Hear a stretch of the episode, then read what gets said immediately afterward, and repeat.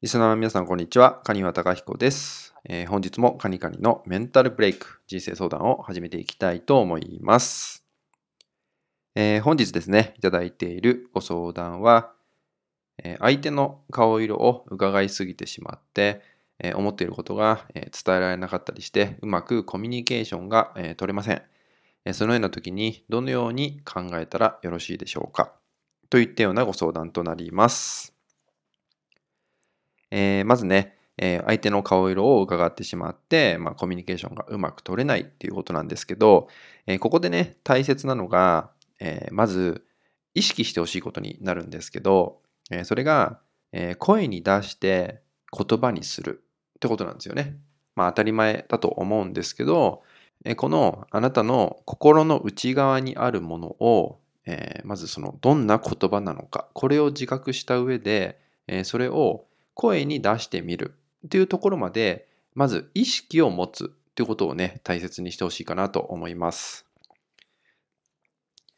で、実際にですね、その声に出してみるとですね、えー、どんなことを得られるかっていうとですね、えー、まず声に出す前に、えー、感じてしまっていること、例えばこんなこと言ったら、え怒られちゃうんじゃないかとかね、嫌われてしまうんじゃないかとか、えどう思われちゃうんだろうかとかね、いろんなことが頭の中によぎってきてしまうんですよね。えただ、え実際にね、え声に出して、まあ、相手にね、伝えてみるってことをするとですね、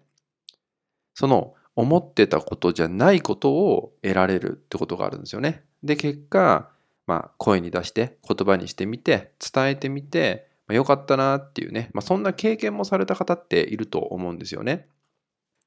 で、大事にしていただきたい考え方としては、えー、言ってしまった時の後悔よりも、えー、言えなかったことの後悔ってことの方がですね、えー、先々にね、すごく影響してしまうんですよね。まあ、つまり、長い間後悔として残ってしまうってことがあります。えー、であれば、えー、一生後悔を、えー、抱えてしまうのか、もしくは、えー、一時の後悔で済ませるのかってことですね。まあ、一時の後悔っていうのは、まあ、例えば、言ってしまったことによって、相手をね、一時的に不快な思いをさせてしまったとかね、まあ、そういうことにおいてもちょっと後悔ってしてしまうかもしれません。ただその時って、えー、ちゃんとね、また話し合ったりとか、まあ、謝ったりすれば、まあ、済んだりしますよね。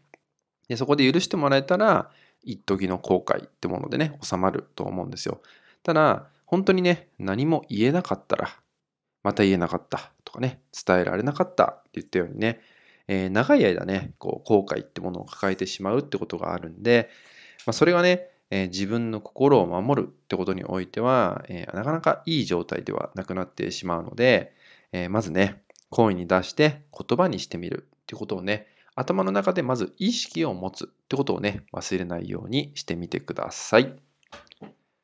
はい、それではですね、今回の内容は以上になります。最後までご視聴いただきましてありがとうございました。